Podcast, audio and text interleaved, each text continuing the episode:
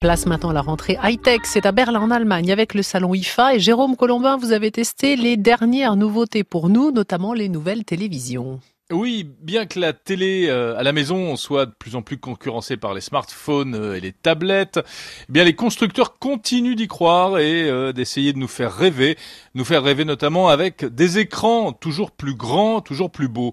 L'IFA 2018 est ainsi placé sous le signe de la 8K. Alors qu'est-ce que c'est que la 8K En fait, c'est l'ultra ultra haute définition. C'est fait pour les téléviseurs de grande taille, 65 à 85 pouces. 85 pouces, ça fait 2 15 de diagonale. Hein. Euh, le problème, c'est qu'il n'existe pas encore de contenu 8K. Euh, Il n'y a pas d'émission de, de, films tournés en 8K. Alors les constructeurs ont cependant trouvé un, truc l'upscaling, la mise à l'échelle. Ça permet d'embellir des images en basse définition à l'aide de l'intelligence artificielle.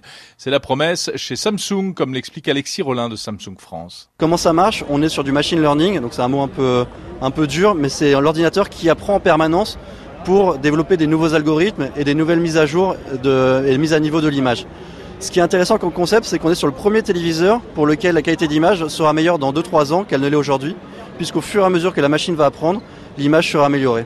Et ces nouveaux téléviseurs sortiront à l'automne. Ils devraient coûter entre 5 et 15 000 euros. Et l'intelligence artificielle arrive aussi, Jérôme, dans nos cuisines. L'intelligence artificielle et aussi la robotique. Par exemple, sur le stand du japonais Panasonic, qui présente depuis euh, plusieurs salons déjà sa vision de la cuisine du futur. Alors la cuisine du futur, bon, malheureusement ou heureusement, euh, euh, elle ne fera pas la cuisine toute seule. Il faudra encore se préparer à manger soi-même.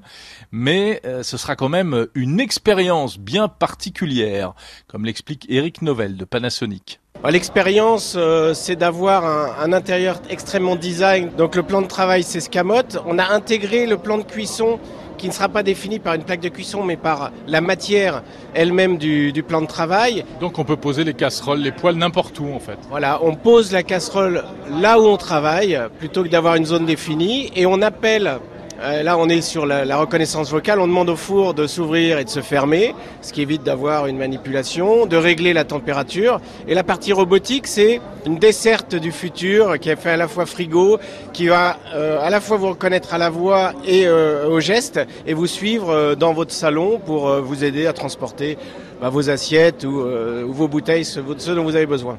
Voilà le réfrigérateur qui va où vous voulez dans la maison.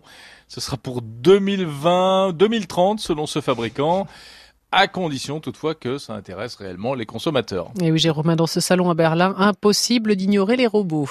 Et notamment un petit robot de compagnie et de surveillance. C'est une sorte d'assistant vocal euh, avec un écran qui peut se déplacer n'importe où dans la maison.